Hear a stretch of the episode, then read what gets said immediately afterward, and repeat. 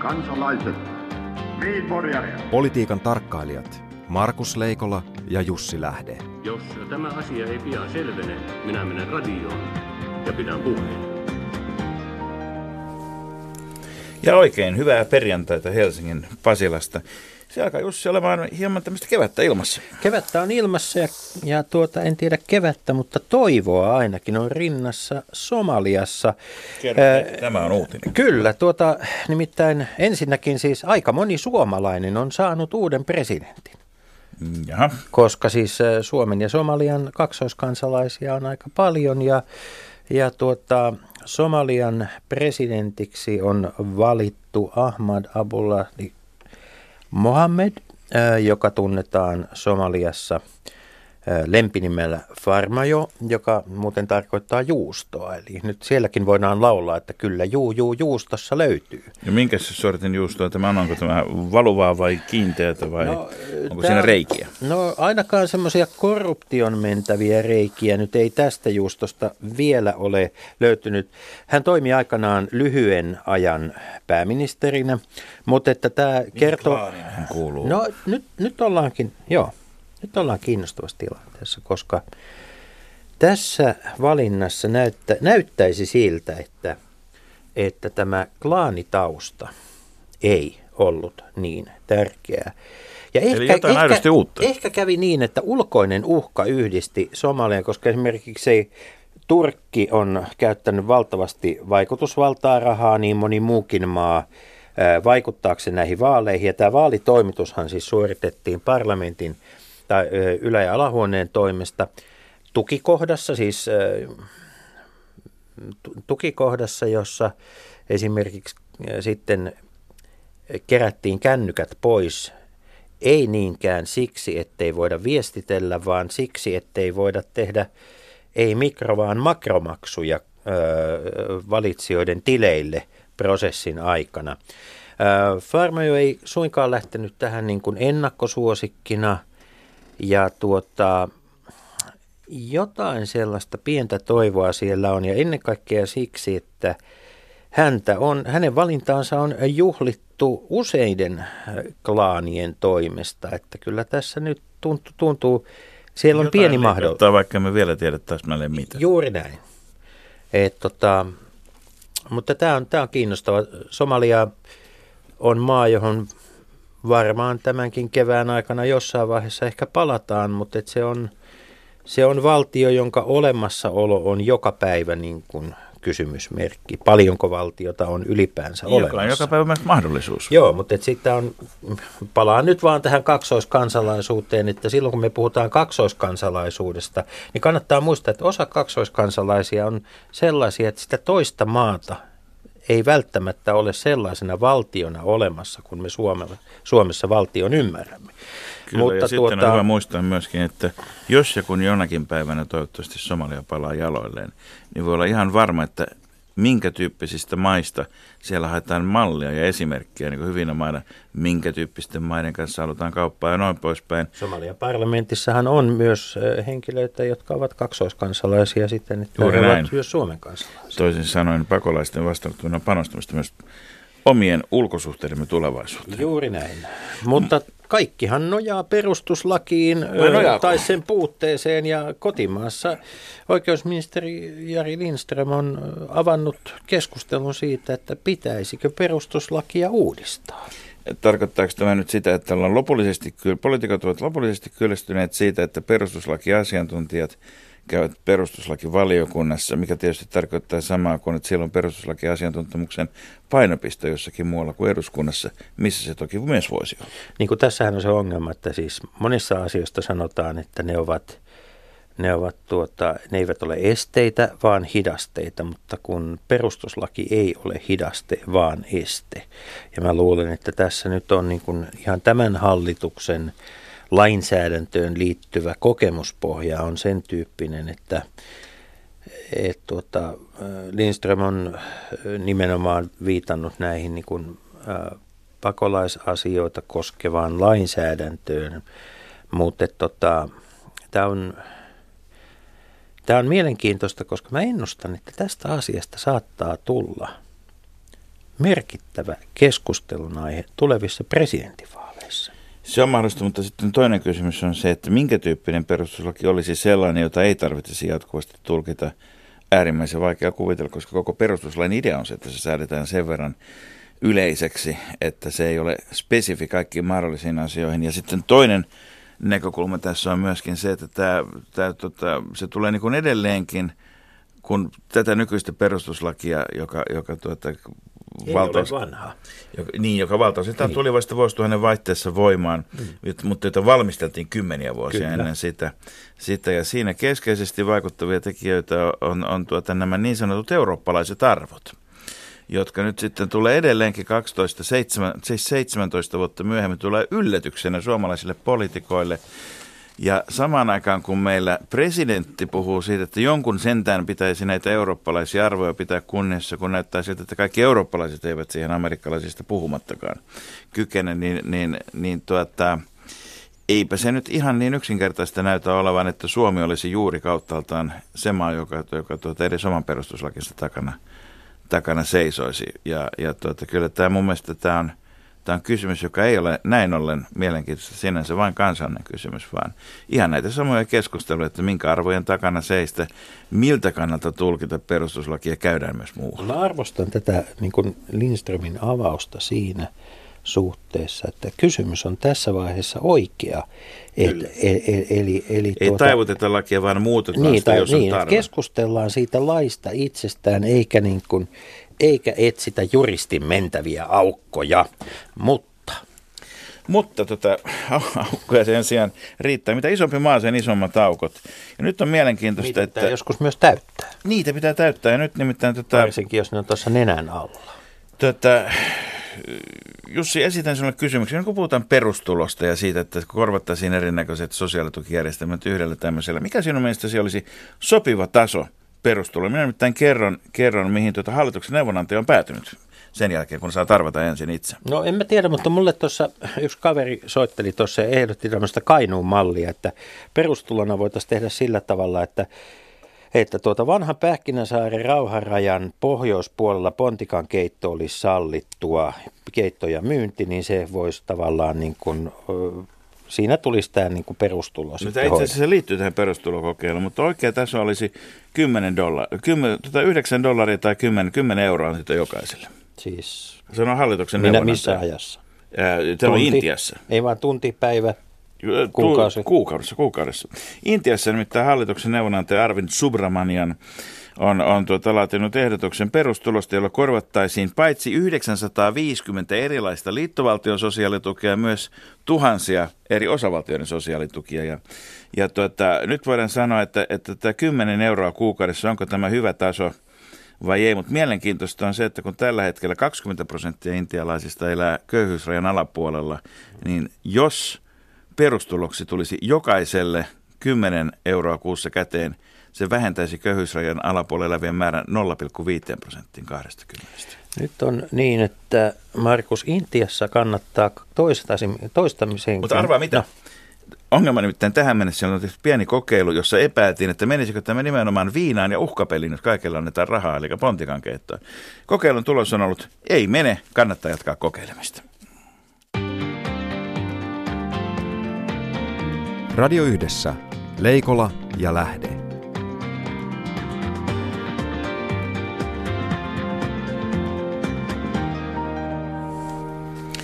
Ja hyvät kansalaiset, vakuutamme, että on täydellistä yhteensattumaa, että samaan aikaan kun Yleisradio julkistaa alivaltiosihteeriohjelman lähettämisen lopettamisen, jonka kunniaksi olemme Jussin kanssa vetäneet solmiomme puolitankoon tänään, Ää, niin meillä on aiheena virkamiesetiikka ja toivotammekin lämpimästi tervetulleeksi vieraamme oikeushistorian professori Jukka Kekkonen. Tervetuloa.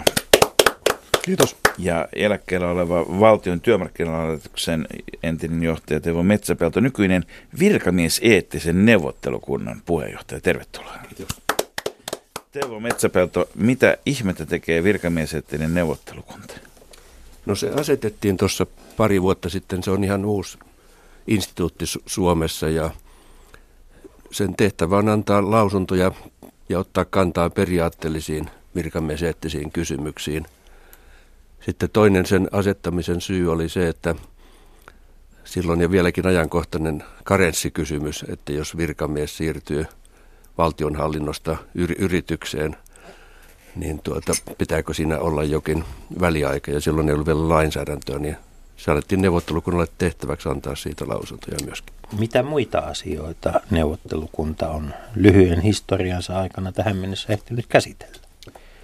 No meillä oli ensimmäinen nimenomaan toimeksianto koski ministerien siirtymistä pois ministerien tehtävistä kesken ministerikauden. Ja me teimme siitä suosituksen, joka sitten johti siihen, että nykyinen hallitus teki vapaaehtoisen suosituksen mukaisen sitoumukset, jos he siirtyvät muuhun tehtävään. Ja jos siinä vivahtaakaan sellainen returistiriidan mahdollisuus, niin he pyytävät neuvottelukunnalta lausuntoa. Sitten me otimme oma-aloitteisesti kantaa tässä viime kesänä virkamiehen sosiaalisessa mediassa. Ei niin, että ei olisi hyvä, että virkamies on sosiaalisessa mediassa päinvastoin, vaan siihen, että muistaa välttää ne niin kuin huonon toiminnan sosiaalisessa mediassa. Elikkä, Minkälainen toiminta on moitittavaa virkamieheltä somessa? No vi- vihapuhe, josta nyt paljon puhutaan, on sellainen ja, ja tuota, yksittäisen ihmisen vaikkapa terveydentilaan koskevat huomautukset sellaista, sellainen sat, sattu kerran. Ja Eli yli... virkatviitit eivät ole olleet aivan kurissa ja nuhteessa. Niin, tai siis kun niitä voi tehdä kaikkina vuorokauden aikana, niin kuin tiedetään, niin silloin Virkaan ei... ulkopuolella myös. Niin. Ja tässä niin kuin se iso asia on, että virkamies on aina, aina virkamies, ja riippuen hänen asemastaan, niin hänen pitää käyttäytyä sellaisena myöskin vapaa-ajalla. Jukka Kekkonen, olet Rooman historian tuntija. Onko tässä keskustelussa, jota tänä aikana käymme, mitään uutta vai onko niin, että Klassisesti todettuna jo muinaiset roomalaiset pohtivat näitä samoja ongelmia. Kyllä tässä on paljon sellaista, joka toistuu historian eri aikoina ja katsotaan virkamiesten asemaa pitkällä linjalla, niin samoja kysymyksiä tässä nostetaan esille. En malta olla sanomatta, että itse entisenä virkamiehenä tietysti pystyn tässä kommentoimaan vapaasti näitä, koska meiltä yliopistoprofessoriltahan vietiin virkamiestatus 2010. Aivan oikein. Virkamiestatuksesta voi poistua montakin kautta, ei vain poistumalla virasta, vaan sillä, että virka poistuu ihmisistä. Kyllä, ja sillä tavoin vielä, että, että, että meille, meidän piti allekirjoittaa sellainen lomake, jossa, jossa ilmoitimme, että suostumme tähän, että siirrymme niin työsuhdemaailmaan. Ja meillä oli sitten muutama kollega. Entä jos olisit jättänyt sen allekirjoittamatta, mitä olisi no, tapahtunut? Se olisi ollut mielenkiintoinen tilanne. Meidän pari työoikeuden professoria aikanaan laittoivat, että, että tota, suostun tähän jos tämä on laillista. Minä en uskaltanut tehdä näin, mutta tota, he tekivät näin ja minusta oli aika hauska. oikeustieteen professorien Kyllä. kohdalla tämä luultavasti ei ole niin mutkatonta tämmöinen, tämmöinen toimenpide, mutta tota, kun, kun katsotaan siis oikeastaan se, se sysäys tälle lähetykselle sai alkuunsa niistä havainnoista, mitä Amerikasta nyt voidaan tehdä. Eli, eli, eli että siellähän niin kuin Trumpin vastaisen rintaman kärjessä ovat tottelemattomat virkamiehet. Ja, ja kansalaistottelemattomuudesta on puhuttu paljon, mutta virkamiestottelemattomuudesta vähemmän.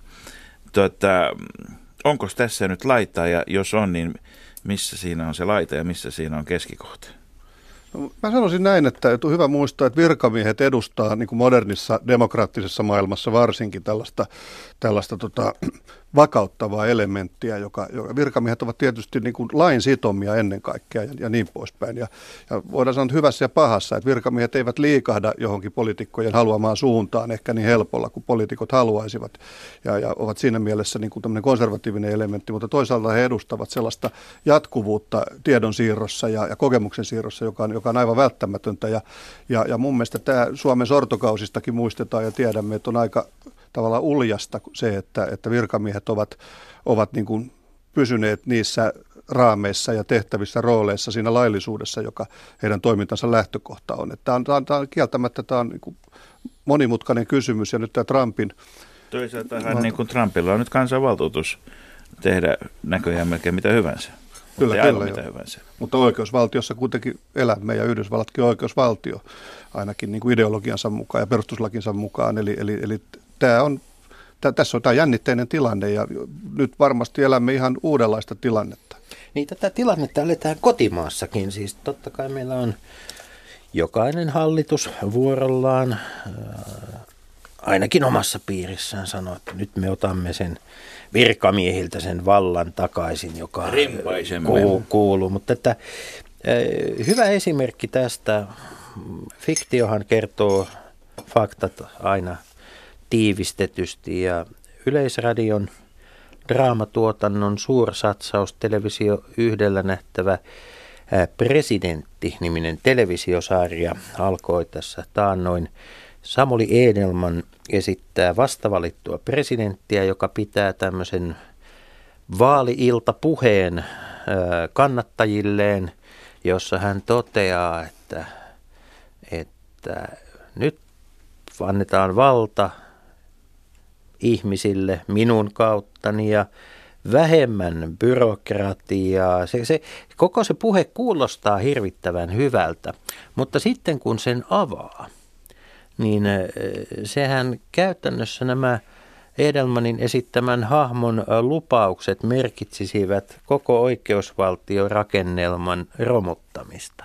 Miten, miten, valtio, se, valtioelinten toimivaltasuhteiden määrittely Kyllä, kyllä. Mutta että miten, me olla, miten me ollaan päädytty tämmöiseen tilanteeseen, hyvät herrat, että tuntuu, että kaikkialla länsimaisissa demokratioissa äänestäjät ovat kääntyneet systeemiä vastaan. Miten tähän on tultu? Mm-hmm. Joka tapauksessa on huolestuttavaa nämä kansainväliset esimerkit. Jos Suomesta niin kun kysytään, että onko virkamies tottelemattomuutta esiintynyt, niin ei se varmaan kovin näkyvä ainakaan ole, ole ollut. Siinä ei ole tarvinnut olla sitten niiden sor, sortovuosien.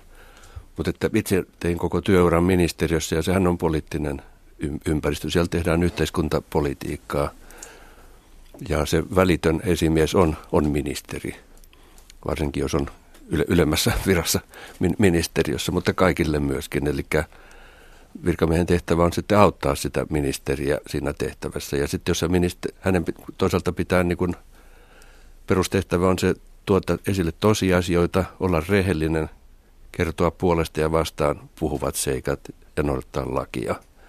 Että hänen täytyy sanoa ministerille vastaan, jos, että tämä ei käy, jos se ei käy. Meillähän on tämmöinen hieno kansainvälisestikin kai vähän harvinaisempi tapa, että lait allekirjoittaa kaksi henkilöä sen lakiesityksen. Niin tota, siinä on ministeri, mutta sitten siinä on myös virkamies. Ja aina joskus käy sillä lailla todellakin, että virkamies ei pane nimeään siihen. Ja sitten pitää löytää virkamies, joka on poliittisen valmistelijan kanssa samaa mieltä. mieltä. Että siinä on ikään kuin näiden kahden poliittisen ja virkamieskulttuurin yhdentyminen tapahtuu juuri siinä lakiesityksen allekirjoituksen kohdalla. Ja ministerit on siis hyvin, mun kokemuksen mukaan hyvin nopeasti omaksuu asioita ja oppii, vaikka se aihe alue olisikin vähän uusi, mihin, mihin tulee ministeriksi. Ja he kyllä niin kuin nopeasti oivaltavat ja hyvä, hyväksyvät. Mutta Me, mulla ei ole mitään huonoja kokemuksia. Myös niin päin, että nämä kyllä herra ministerisarjat eivät ole joka suhteessa täysin liioteltuja. Että kumpi, kumpi opettaa kumman, kummankin tavoille, niin Joskus ministeri virkamiehet, mutta ehkä useammin vielä virkamiesopet, virka, tuota, ministerit oppivat ministeriön tavoille. Mä tuota vielä tarkentaisin Teuvo Metsäpelto kokemustasi. Onko se niin, että siinä vaiheessa kun ministerit oppivat tavoille, että miten tämä, miten tämä aparaatti oikeasti toimii, niin muistavatko he sitten siinä vaiheessa kertoa aktiivisesti äänestäjilleen, että olen oppinut nyt uutta ja aiempaan nähden olen muuttanut mieleni? No ei minulla tä- tällaista kokemusta, mutta tarkoitin vaan, että usein niin kuin vähätellään poliittisten toimijoiden osaamista ja, ja ymmärrystä, mutta mun kokemus, että silloin kun nousee sille tasolle kuin ministeriksi, niin kyllä heillä on aikamoinen kapa- erittäin kova kapasiteetti. Mutta vakavasti puuttuna sekä se substanssin oppiminen, niin sehän tapahtuu käsikädessä näiden toimintakulttuuri- ja tapojen oppimisen mm. kanssa, jossa sitten helposti niin kun kuitenkin on tietty tapa, millä toimitaan, jotta asiat saadaan aikaiseksi, niin, niin siinäkin muutosta tapahtuu. Jukka Kekko. Minusta se on hyvä havainnoida näitä muutoksia tässäkin suhteessa, että kyllä herra ministeri ilmiö oli varmaan Suomessakin aika yleinen. Meillä oli valtavan vahvoja kansliapäälliköitä Buntta Valruusista Jaakko Nummiseen ja niin poispäin, mutta sanotaan, jos tullaan viimeiseen 10-15... Media ihaili sitä, että ministerit tulee, ministerit menee, mutta Kyllä, joo. nämä oli sankareita. Kyllä, mutta nyt tilanne on muuttunut. Aika paljon kysymys on siitä myös, että hallitusohjelmista on tullut niin järjettömän sitovia, että ne menee melkein perustuslain ohi tässä sitovuudessa ja se aiheuttaa aivan uusia paineita sitten virkamieskunnalle, kunnalle, kun pitäisi nopeasti hypätä niin kuin jatkuvasti muuttuvien poliittisten niin kuin tarpeiden, tarpeiden perässä. Ja, ja, ja liittyy tähän toinenkin iso kysymys tietysti se, että, että, että tota, 2000-luvulla Suomen virkamieskunta on joutunut aika kovien säästöohjelmien kohteeksi ja ministeriöstä on poistunut valtava määrä niin kuin semmoista tietoa ja ammattitaitoa, joka olisi nyt tänä päivänä entistä tärkeämpää. Silloin ei tarvittaisi ehkä liikennekaarissa ja muissa niin kuin, niin kuin kymmeniä konsulttiselvityksiä siitä ja siitä kysymyksestä, jos olisi se virkamiestaito siellä ollut takana. Siinä oli suoraan sanottu osa niistä perusteluista, niin isojen konsulttiselvitysten määrä oli nimenomaan sitten ministeriössä ei ole tätä omaa mm, osaamista, mm, niin että se linkkaa yksi yhteen. Täsmälleen. Hyvä ehkä, ehkä muistuttaa myös kuulijoille siitä, että hallitusohjelma toisin kuin luulisi, on myöskin siis juridinen asiakirja, joka on, jolla, jolla löytyy omat määritelmät, että se on, että jos on perustuslakikin niin tota, sitova, niin hallitusohjelmakin sitoo virkamiehiä siis ihan, ihan noin teknisesti. Jukka Kekkonen, onko Suomessa virkamiehillä tänä päivänä liian paljon valtaa? Tai onko eletty sellaista aikaa, että virkamiehillä, virkamieskunnalla on ollut valtaa, joka ei virkamieskunnalle kuulu? Joo, no tämä, tämä on hyvä kysymys. Mä voin heti torjua vastauksen siihen sanomalla, että oikeushistorian tutkijana yritän analysoida muutosta, mutta en ota kantaa, että milloin on liikaa tai liian mutta vähän. Älykkäänä ja terävänä on. ihmisenä voisit vastata tähän kysymykseen. Vastaan tähän kysymykseen sillä tavalla, että, että, että, että, että mielestä, mielestäni ei. Ei, että mä itse aika tavalla kannatan niin kuin sellaista, voisiko sanoa vähän perinteistä niin kuin oikeusvaltion mallia, jossa, jossa tota, jossa, johon kuuluu myös niin kuin vahva virkakunta ja suhteellisen selvät toimintasäännöt ja, ja, ja, ja niin poispäin. Että, että mä kyllä katsoisin, että, että ei, ole, ei ole liikaa valtaa ainakaan noin, noin yleisesti ottaen. Että sit löytyy miljoonia poikkeuksia ja yksityiskohtia varmaan, jotka voi ärsyttää ihmisiä ja niin poispäin. Mutta... Ei ole syntynyt sellaista, kun meillä on yksikamarinen äh, eduskunta, että, ei, että se tavallaan, että me, meidän check and balance ei koostu niin kuin – poliittisesta pyrinnöstä ja sitten semmoisesta vitkasta, tarkoituksellista vitkasta missään vaiheessa. Ei, ei, ei, ei, ei mun mielestä. Siitäkin historiasta voidaan löytää esimerkkejä, Joo. jos mennään varsinkin kauas taaksepäin, mutta ei mun mielestä tällä hetkellä. Että nämä meidän systeemiongelmat on ihan muualla ja ne on enemmän just siinä, siinä niin kuin poliittisessa kulttuurissa ja siinä mekanismissa, joilla virkakuntaa niin kuin ohjataan ja tota, niin kuin, miten se pannaan toimimaan. Minkälaisia ongelmia? No se on juuri tämä, tämä hallitusohjelmiin liittyvä, liittyvä niin kuin poliittinen tarkoitushakuisuus, jolla, jossa sitten usein näyttää siltä, että, että, että, että päämäärää ajetaan siitä huolimatta, että, että sen puolesta esitettävät perusteet eivät ole kestäviä. Ja sitten tullaan näihin, mihin oikeuskansleri on kiinnittänyt huomiota, niin huonon lainvalmisteluongelmiin ja tällaisiin. Huonosta lainvalmistelusta on syytetty minun muistini mukaan ainakin neljää viittä edellistäkin hallitusta. Että ne tulevat Kyllä. eduskuntaan liian epäkypsinä, liian varhain. Tuota, samaan aikaan on totta, kuten sanoit, että virkamieskunta on vähennetty, mutta eikä se nyt jä, niin päin ole kuitenkaan vähentynyt, että ne huonoimmat ovat jääneet jäljelle. Tätä kieltäydyn uskomasta.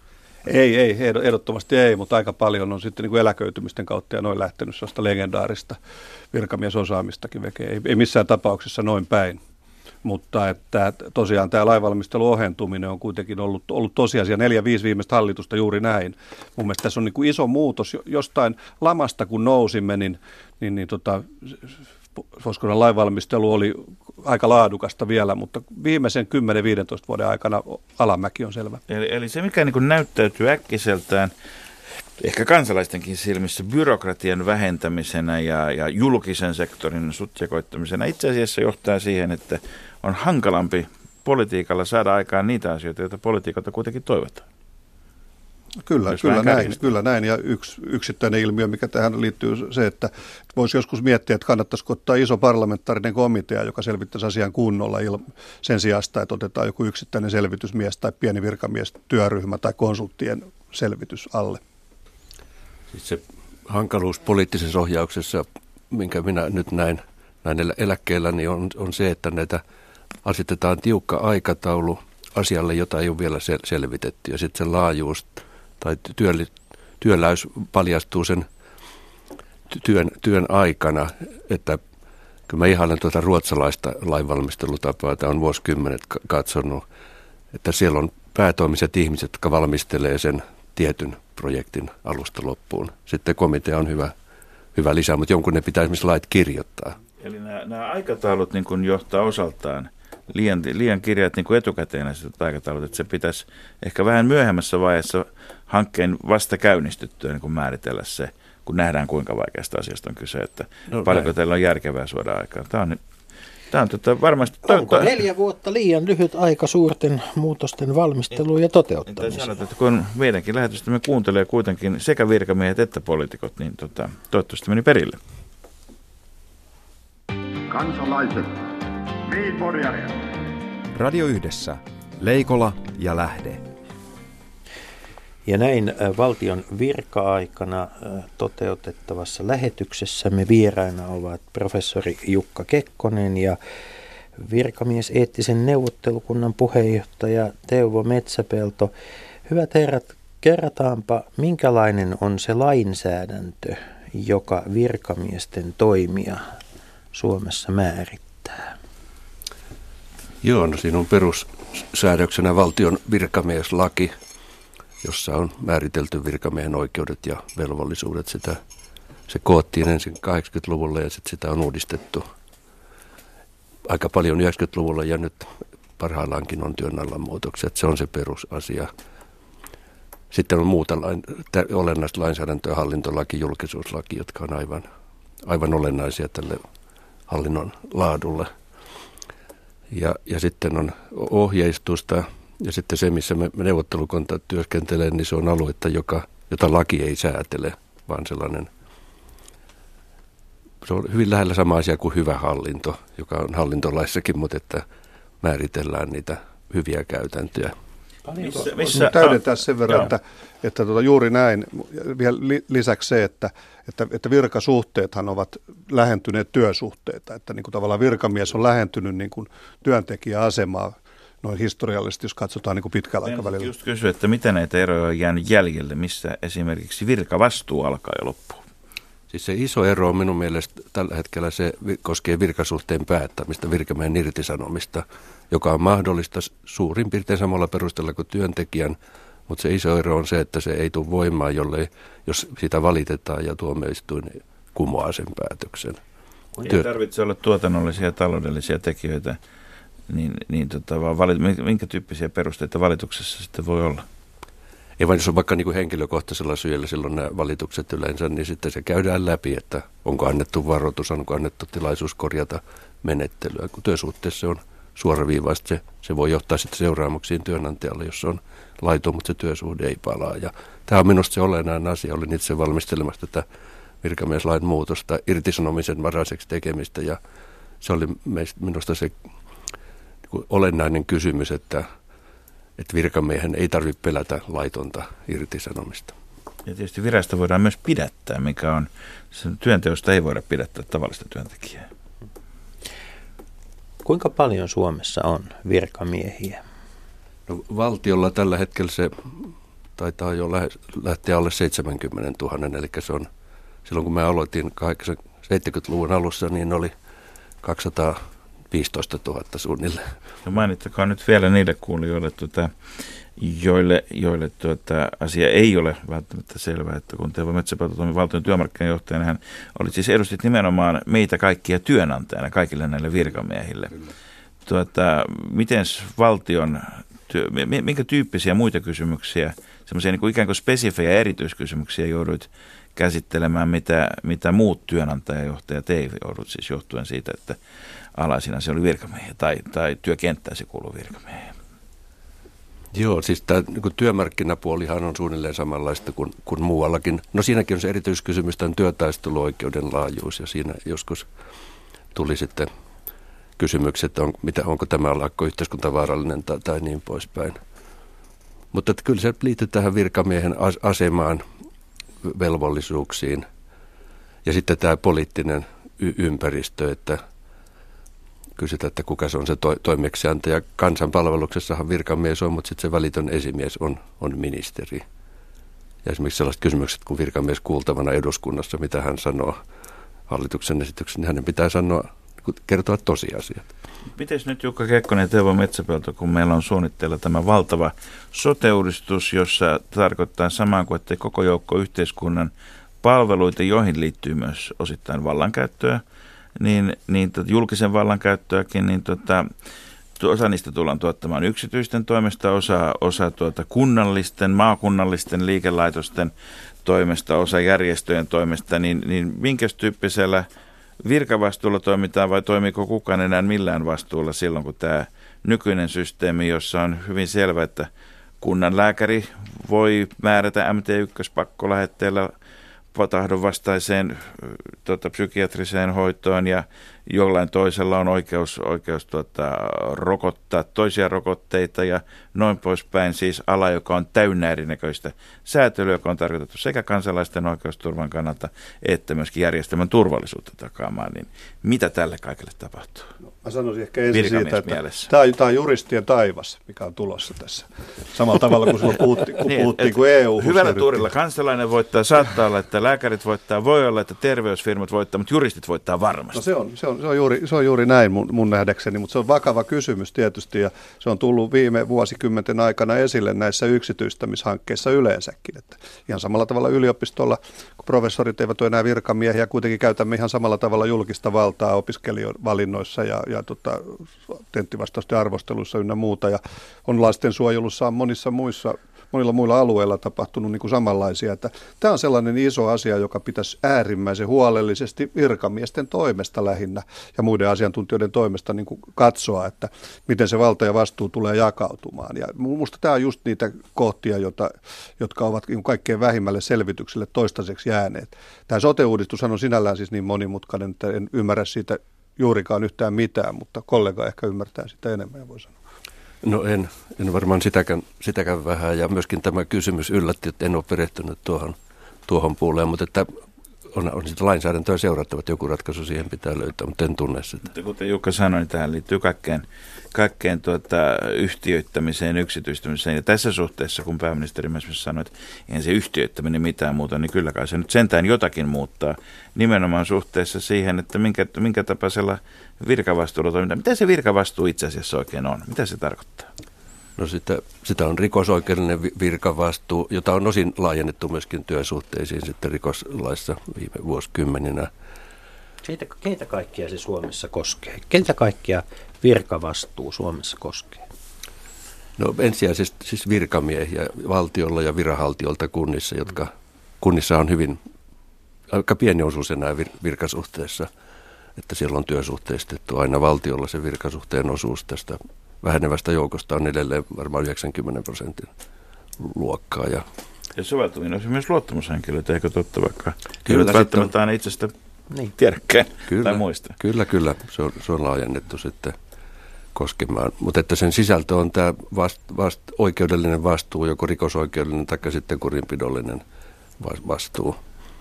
Ja sitten siihen liittyy tämä valvonta – Eli eduskunnan oikeusasiamies, valtioneuvoston oikeuskansleri valvovat virkatoimijan lainmukaisuutta. No, mitä, mitä tapahtuu, mikä on sanktio, jos virkavastuun alainen henkilö ää, antaa, kertoo niin sanotusti vaihtoehtoisia faktoja, jotka eivät sitten pidä lähemmässä tarkastelussa paik- kotinsa.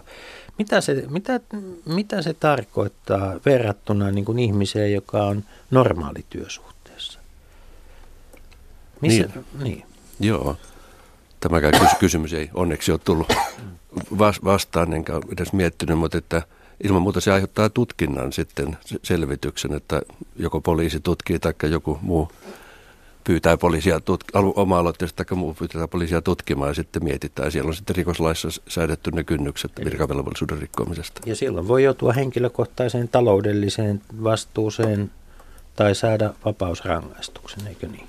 Niin, riippuen miten vakavaksi se teko mm. sitten katsotaan. Tai virasta pidättämisen, erityisiä virkamies sanktioita. Niin, tai se virasta pidättäminen se on lähinnä... sanktio sinänsä. Se niin, on se on niin välitila. turvaamistoimenpide. Se on, se, on, se, on ikään, se on ikään kuin tuota, käyttääkseni dantelaista raamatullista niin tota kieltä. Se on, se on se kiirastuoli, että missä ei olla helvetissä eikä paratiisissa, vaan Kyllä. katsotaan, että minne tässä vielä päädytään.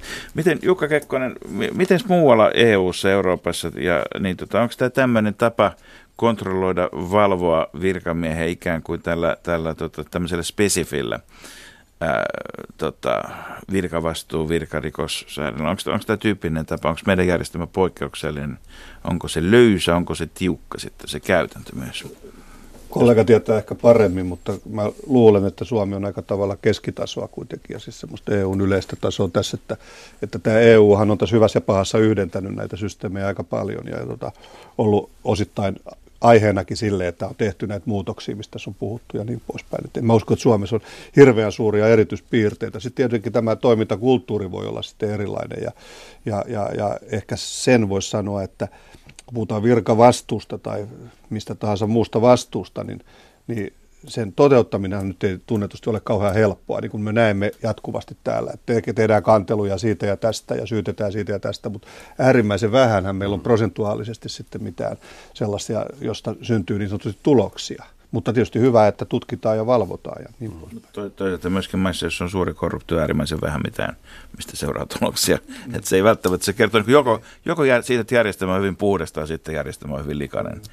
Ikään kuin. Tuota, Tietysti tuossa alussa puhuttiin siitä, että kuinka tähdellistä hyvä jähmeä virkamieskunta on hanttiinpaneessaan niin kuin ikään kuin tämmöisenä, tämmöisenä jarrun esteenä sillä, että käännökset tapahtuvat kuitenkin, niin kuin käännökset eivät ole äkkikäännöksiä yhteiskunnassa, vaan asioita mietitään, niin kyllä näitä sitten poikkeus, poikkeusoloissa niin tota, on ollut toisen näköistäkin esimerkiksi silloin, kun – Myöskin tänä vuonna sata vuotta täyttävä lokakuun suuri vallankumous tapahtui, niin bolshevikit marssivat ministeriöihin tuota todettuaan, että valta on nyt heillä ja osoittivat naganeillaan virkamiehiä ja sanoivat, että nyt te tekemään niin kuin me haluamme. Ja virkamiehet sanoivat, ha, ja marssivat ulos ministeriöstä, että siinähän luulette saavan ne vallan käsinne. Tuota, nämähän eri ajat on erilaisia, eri tilanteet erilaisia. Jos ajatellaan näitä isoja suomalaisen yhteiskunnan muutoksia, 60-70-luvulla peruskoulua, kansanterveysjärjestelmä ja muuten, niin nehän perustui myöskin siihen, että rekrytoitiin paljon nuoria vasemmistolaisia virkamiehiä ministeriöön. Toisin sanoen hallitus- ja virkamieskunnan muutos ikään kuin olivat keskenään myötäkarvassa. Tuota, sellaisia tilanteita kuitenkin on aika harvoin, jos katsotaan niin, kuin niin sanotusti pitkässä juoksussa. Niin, niin, niin tuota, kuinka, kuinka välttämätöntä se on tai kuinka paljon myöskin sitten – Eikö voi ajatella niin, että taitava poliitikko pystyy puhumaan jähmeänkin virkamieskunnan puolelleen? Niin, niin tota, miten, miten, miten, miten niin tämä järjestelmä ottaa huomioon sen, että samaan aikaan muutostakin pitäisi kuitenkin tehdä se, että, että muutu, tulee, tulee niin kuin aika ajoin tarve oikeasti saada aikaan muutosta. Että ei poliitikot nyt aina kaikessa ihan väärässä ole ja virkamiehet oikeassa. Mm jos aloittaa tuosta 60-70-luvusta, niin siihen astihan suomalainen virkamieskunta oli hyvin tuollainen yleisporvarillinen tai kokoomuslainen. Ja sitten 66 vasemmiston vaalivoitto, kun tuli, niin sen jälkeen sitten alkoi aika voimakas tämmöinen kausi, jota voidaan sanoa, että sitä leimas poliittiset virkanimitykset ja virkamieskunta tosiaan, niin kuin viittasit, niin ikään kuin tasapuolistui aika, aika voimakkaasti ja, ja, ja tota, sitä aikaa ei, ei, ei erityisesti yleensä haikailla takaisin, mutta, mutta jos katsoo sitä pitkällä historiallisella janalla, niin, niin, niin tota, siihenkin sisältyy niin kuin hyviä ja huonoja puolia ilman muuta. Ja varmaan niin kuin tänä päivänäkin tietenkin, tietenkin on, on, on tilanne se, että, että poliitikot haluaa, haluaa sellaisen koneiston, joka tottelee heitä mahdollisimman hyvin ja, ja tota, toteuttaa heidän, heidän, heidän tahtoaan. Eikö mutta... voi myös kysyä toisinpäin, että oltaisiko peruskoulua terveyskeskusjärjestelmän saatu vietyä läpi, ellei oltaisi rekrytoitu uusia vasemmistolaisia virkamiehiä? No mä oon ihan samaa mieltä, juuri, juuri näin on ja näin on juuri Jotka tapahtunut. on saavutuksia, joista siis 100 prosenttia ihmisistä pitää niitä tärkeinä tällä hetkellä. Joo, mutta tämän päivän tämän päivän poliitikkojen saavutukset jää ehkä vähän vaatimattomammalle tasolle, ainakin jos ajatellaan niin kuin näiden hyvinvointivaltio perusrakenteiden näkökulmasta. Että tota, ja tilanne on ihan erilainen, niin kuin tässä kävi ilmi, että virkamiesten määrä on laskenut suunnattomasti ja, ja tota, heidän, heidän niin kuin mahdollisuutensa osallistua samalla tavalla kuin joskus aikaisemmin eivät ole, eivät ole aivan saman ta- ta- tasoiset, jos näin voisi sanoa. Teuvo Metsäpelto, kuinka poliittinen ihminen virkamies tänä päivänä Suomessa voi olla? Nythän nykyään ministereiden avustajat karkaavat lobbaustoimistoihin, mutta aikaisemmin oli hyvin yleistä, että kauden lopulla sitten näkyvästi ministeri nimitti erityisavustajansa johonkin virkaan kyseiseen ministeriöön. Onko virkanimitykset edelleen poliittisia ja voiko virkamies toimia poliittisesti, aktiivisesti? Tämä virkanimitysten poliittisuus, niin minusta siitä keskustellaan joskus aika löysästi. Leimataan yksittäisiä nimityksiä poliittisiksi tietämättä edes, että mitä, mitkä valintakriteerit ovat olleet. Että esimerkiksi ministeriön kansliapäälliköltä ei nykyisin, se on nimenomaan muutettiin vaatimuksia sillä tavoin, että – edellytetään monialaista osaamista, kokemusta monelta hallinnon alalta. Ja sitten saatetaan leimata poliittiseksi sellainen nimitys, kun henkilö tulee monelta alalta, eikä juuri sen alan substanssitehtävistä, kun hänen tehtävänsä on johtaa koko ministeriötä. Tämä vaivaa kyllä, ja nyt kun on tehty näitä selvityksiä valtiovarainministeriönkin tilauksesta, että mitkä virkamiehiä ja mitkä kansalaisia, mitkä eettiset kysymykset vaivaavat, niin t- tämä tulee esille sekä virkamieskunnan että – kansalaisten keskuudessa. Osin sen takia, että se on sellainen tuntuma, että niitä on. Ja minusta siihen olisi ainakin yksi, on hirveän vaikea niin kuin, kovin sitovasti ohjata nimityskäytäntöä, mutta minusta olisi hyvä parannus se, että, että ylimmissä virkanimityksissä niin olisi sellainen siis asiantuntijaraati, jotka niin kuin todellisia alan ammattilaisia, jotka antaisi sen suosituksen, kuka nimitetään. Tätä on ehdotettu ainakin yhden hallituksen aikana, mutta se ei, ei ottanut tulta. Koska nimityshän on, eihän se saa olla palkkio siitä, mitä on aikanaan saanut aikaan, vaan siinä pitää olla näkymä, että no kuka tässä virassa jatkossa on, on se parhaiten onnistuva. Ja silloin on äärimmäisen vaikea argumentoida. Sitä ei voi tehdä niin kuin Paasikivi viivottimella, että montako virkavuotta on. Se on vaikea arvioida, niin minusta tämä toisi sitä luotettavuutta, että olisi tällainen täysin intressivapaista henkilöistä koostuva asiantuntijelin, joka antaisi perustelun lausunnon. Musta on erittäin iso ongelma viimeisten vuosikymmenten aikana ollut se, että näitä kelpoisuusvaatimuksia on alennettu virkamiesten osalta. Ja myöskin yliopistoprofessorien osalta on valitettavasti samaan suuntaan alettu mennä, että, että tällainen niin kuin tutkintojen merkitys on vähentynyt ja otetaan joku tällainen möhkälemäinen yleinen, yleinen osaaminen, johtamisosaaminen tai vastaava, joka saa paljon, paljon sijaa ja niin poispäin. Että, ja, ja, ja, ja nämä pahimmat poliittiset virkanimitykset viime aikoina ovat juuri olleet sellaisia, jossa, jossa on johonkin selvästi niin kuin tohtoritutkintoa vaativaan tehtävään nimitetty sitten vaikkapa maisteri, poliitikon kaveri.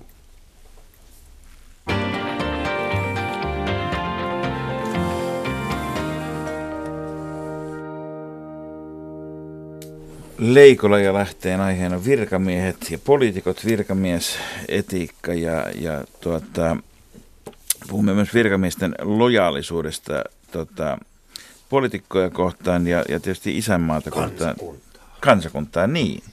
Mistä tämä kaksoiskansalaiskeskustelu, joka nyt on ryöpsähtänyt tässä, että mistä se kertoo? No minusta se ensin tulee meille, että se kertoo niin kuin halusta saada – yksinkertaisia ratkaisuja mutkikkaisiin asioihin. Kuten niin monesti. Niin, kuten, kuten niin monesti, että maailma on aika kompleksinen paikka ja mikä sitten takaa sen, että mikä lo, lojaalisuus mitäkin ihmistä velvoittaa, ei, ei se ole välttämättä se, että minkä maan kansalainen on tai kaksoiskansalainen. Mä oon, mä oon miettinyt aika usein, ne lojaalisuusongelmat tulee kyllä ihan oman maan kansalaisten toimesta esiin. Mutta... Kyllähän, kyllähän esimerkiksi, jos tämä nyt fiktiivinen tapaus, että jos Kokkolan kaupunginjohtaja asuisi Pietarsaaressa esimerkiksi, niin herättäisi välittömästi, puhumattakaan sitten vielä kielikysymykset päälle ja muuta. Että kyllä näitä lojaalisuus epäilyjä kysymyksiä saadaan aikaan ihan millä tasolla hyvänsä. Onko, hyvät herrat, olemassa sellaisia virkamiestehtäviä, joihin teidän mielestänne tulisi tehdä rajauksia kansalaisuuden osalta? Mun täytyy heti sanoa, että juurikaan ei. Että varmasti on sitten, myönnän ensimmäisenä, että on, kun niitä ruvetaan miettimään ja asiantuntijat miettii, niin voi löytyä joitain sellaisia, mutta mä nä, nä, olen nähnyt tämän koko keskustelun hyvin keinotekoisena ja, ja tota, mun mielestä ne lojaliteetti ristiriidat on aivan muualla tosiasia, tosiasiallisesti kuin näissä kaksoiskansalaisuus YM-kysymyksissä. Missä, mutta, missä ne ovat? No ne voi olla juuri, ne voi olla taloudellisissa intresseissä tai kaveruusverkostoissa. Meillähän on Suomessa Monissa tätä... ei formaaleissa yhteyksissä. Niin, siis. niin kaverikapitalismia ja kaikkea tällaista, joka tulee aina silloin tällöin esiin. Ja se, se voi tulla kielikysymyksiä tällaisissa. Kyllähän meillä suomen ruotsalaisten ankkalammikko jollain tavalla joskus on heijastunut tämmöisiin lojaliteettiseikkoihinkin, jos uskaltaa näin sanoa. Miksi tämmöinen keskustelu sitten tarvitaan? Mitä, mikä on sen tarkoitusperä? No sitä pitää varmaan kysyä niiltä, jotka on sitä ryhtynyt, ryhtynyt käymään, mutta niin, kyllä sillä ilmeisesti selvä. Aina jos keskustellaan, niin joku tarvehan siinä on. Ja, esimerkiksi tässä kaksoiskansalaiskeskustelussa en ole huomannut hirvittävästi vielä mainitun, että onhan meillä esimerkiksi hallituksen EU-ministerivaliokunnassa kaksoiskansalainen, Anne Berner.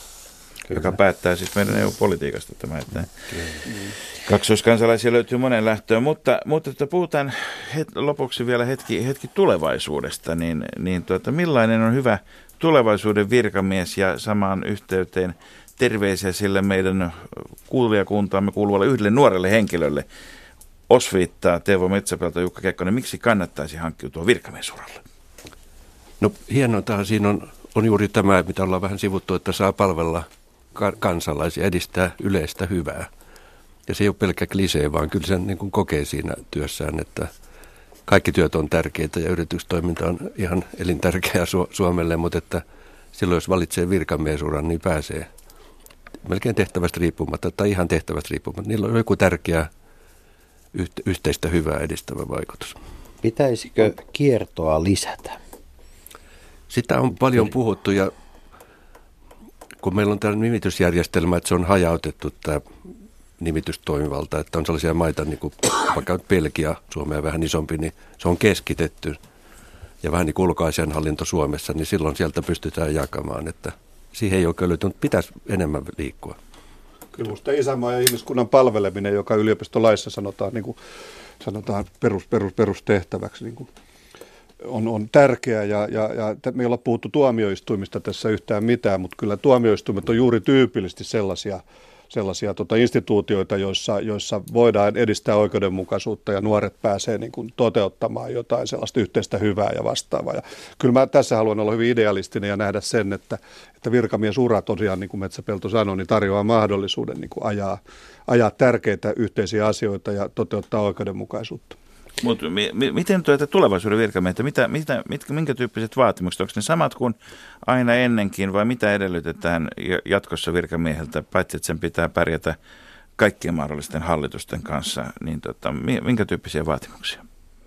No se yliopiston loppututkinto alkaa olla hyvin niin kuin monissa viroissa, kun tämä on supistunut ja supistunut tämä virkakunta. Niin, eli hyvä koulutus si- siihen tehtävään, mit, mitä, mitä on ja sitten tuossa sivuttiin johtamisominaisuuksia, sitten kun tullaan si- siihen portaaseen, niin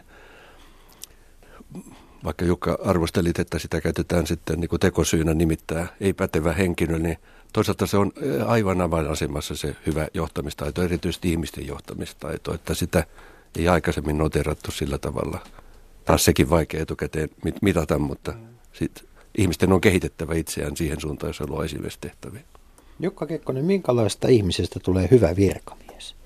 Ihan tavallisesta suomalaisesta ihmisestä tai kaksoskansalaisesta tai kenestä tahansa varmaan, varmaankin. Ja, tota, mä korostasin näitä muodollisia kelpoisuusvaatimuksia kuitenkin edelleenkin tässä, että, että meillä pitää olla myös sellaisia tehtäviä, joissa ei alenneta rimaa sitten millään verukkeella. Et jos meillä on joku tutkimuslaitos, niin kyllä se johtajan pitää, tai joku yliopistojen arviointineuvosto, niin kyllä se johtajan pitää olla olla tuota tohtorin tutkinnon suorittanut ja niin poispäin. Ja kyllä kun me yliopistolla nimitetään professoreja, niin meillä vaikka ei ole virkamiehiä enää, niin, niin niillä pitää olla vahva tieteellinen pätevyys, eikä siinä rahahankinta hankinta-ansiot ja johtamiskokemus saa olla niin kuin liian painava kriteeri. Minä otan nyt tähän äh, sellaisen kysymyksen. Teille kaikille kolmelle, myös sinulle Markus.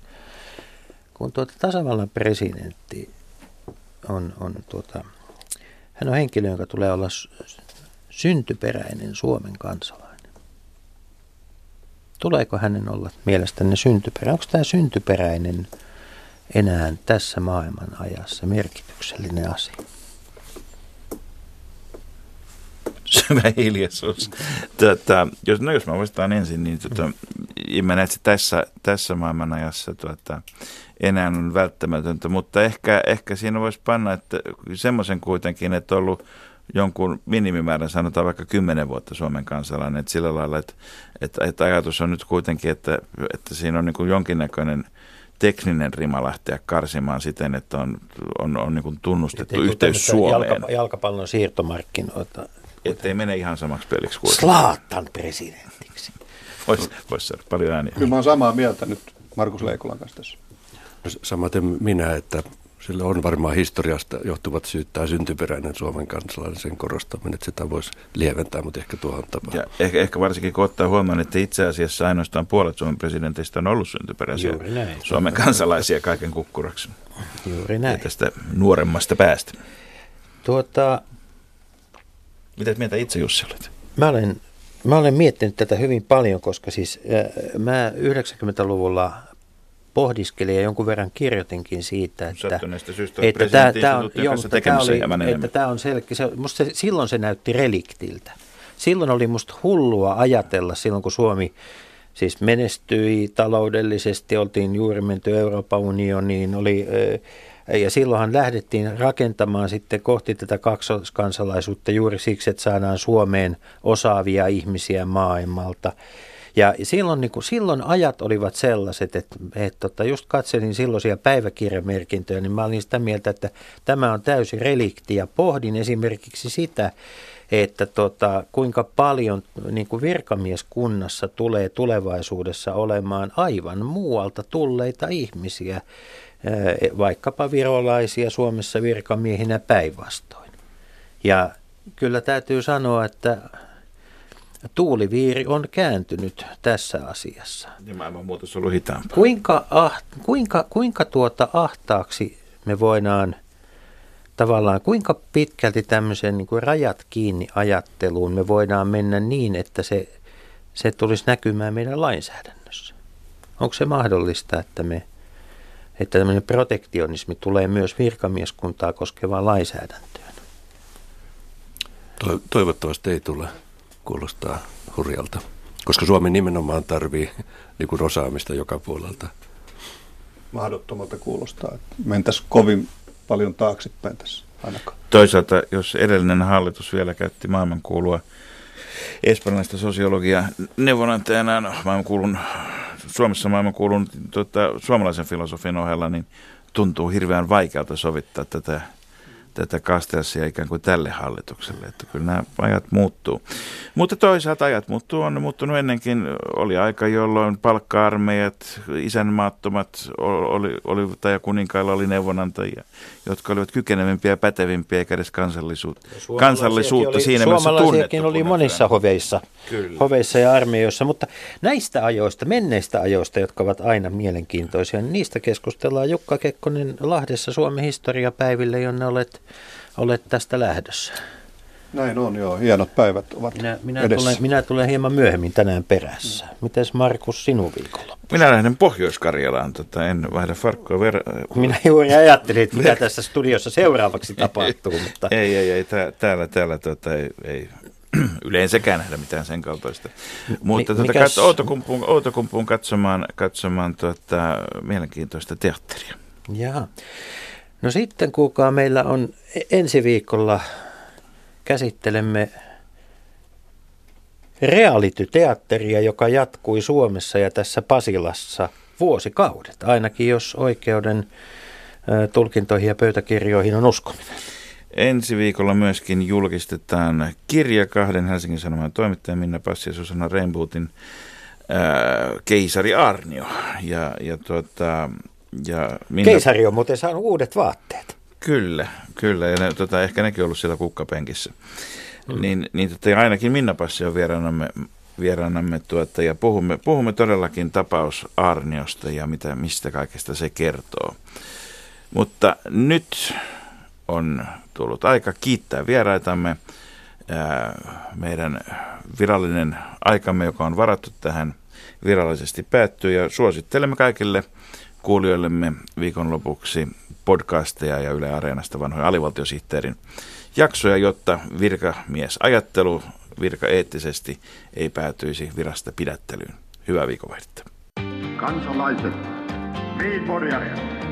Radio Yhdessä, Leikola ja Lähde. Jos tämä asia ei pian selvene, minä menen radioon ja pidän puheen. Perjantaisin aamu 10 uutisten jälkeen.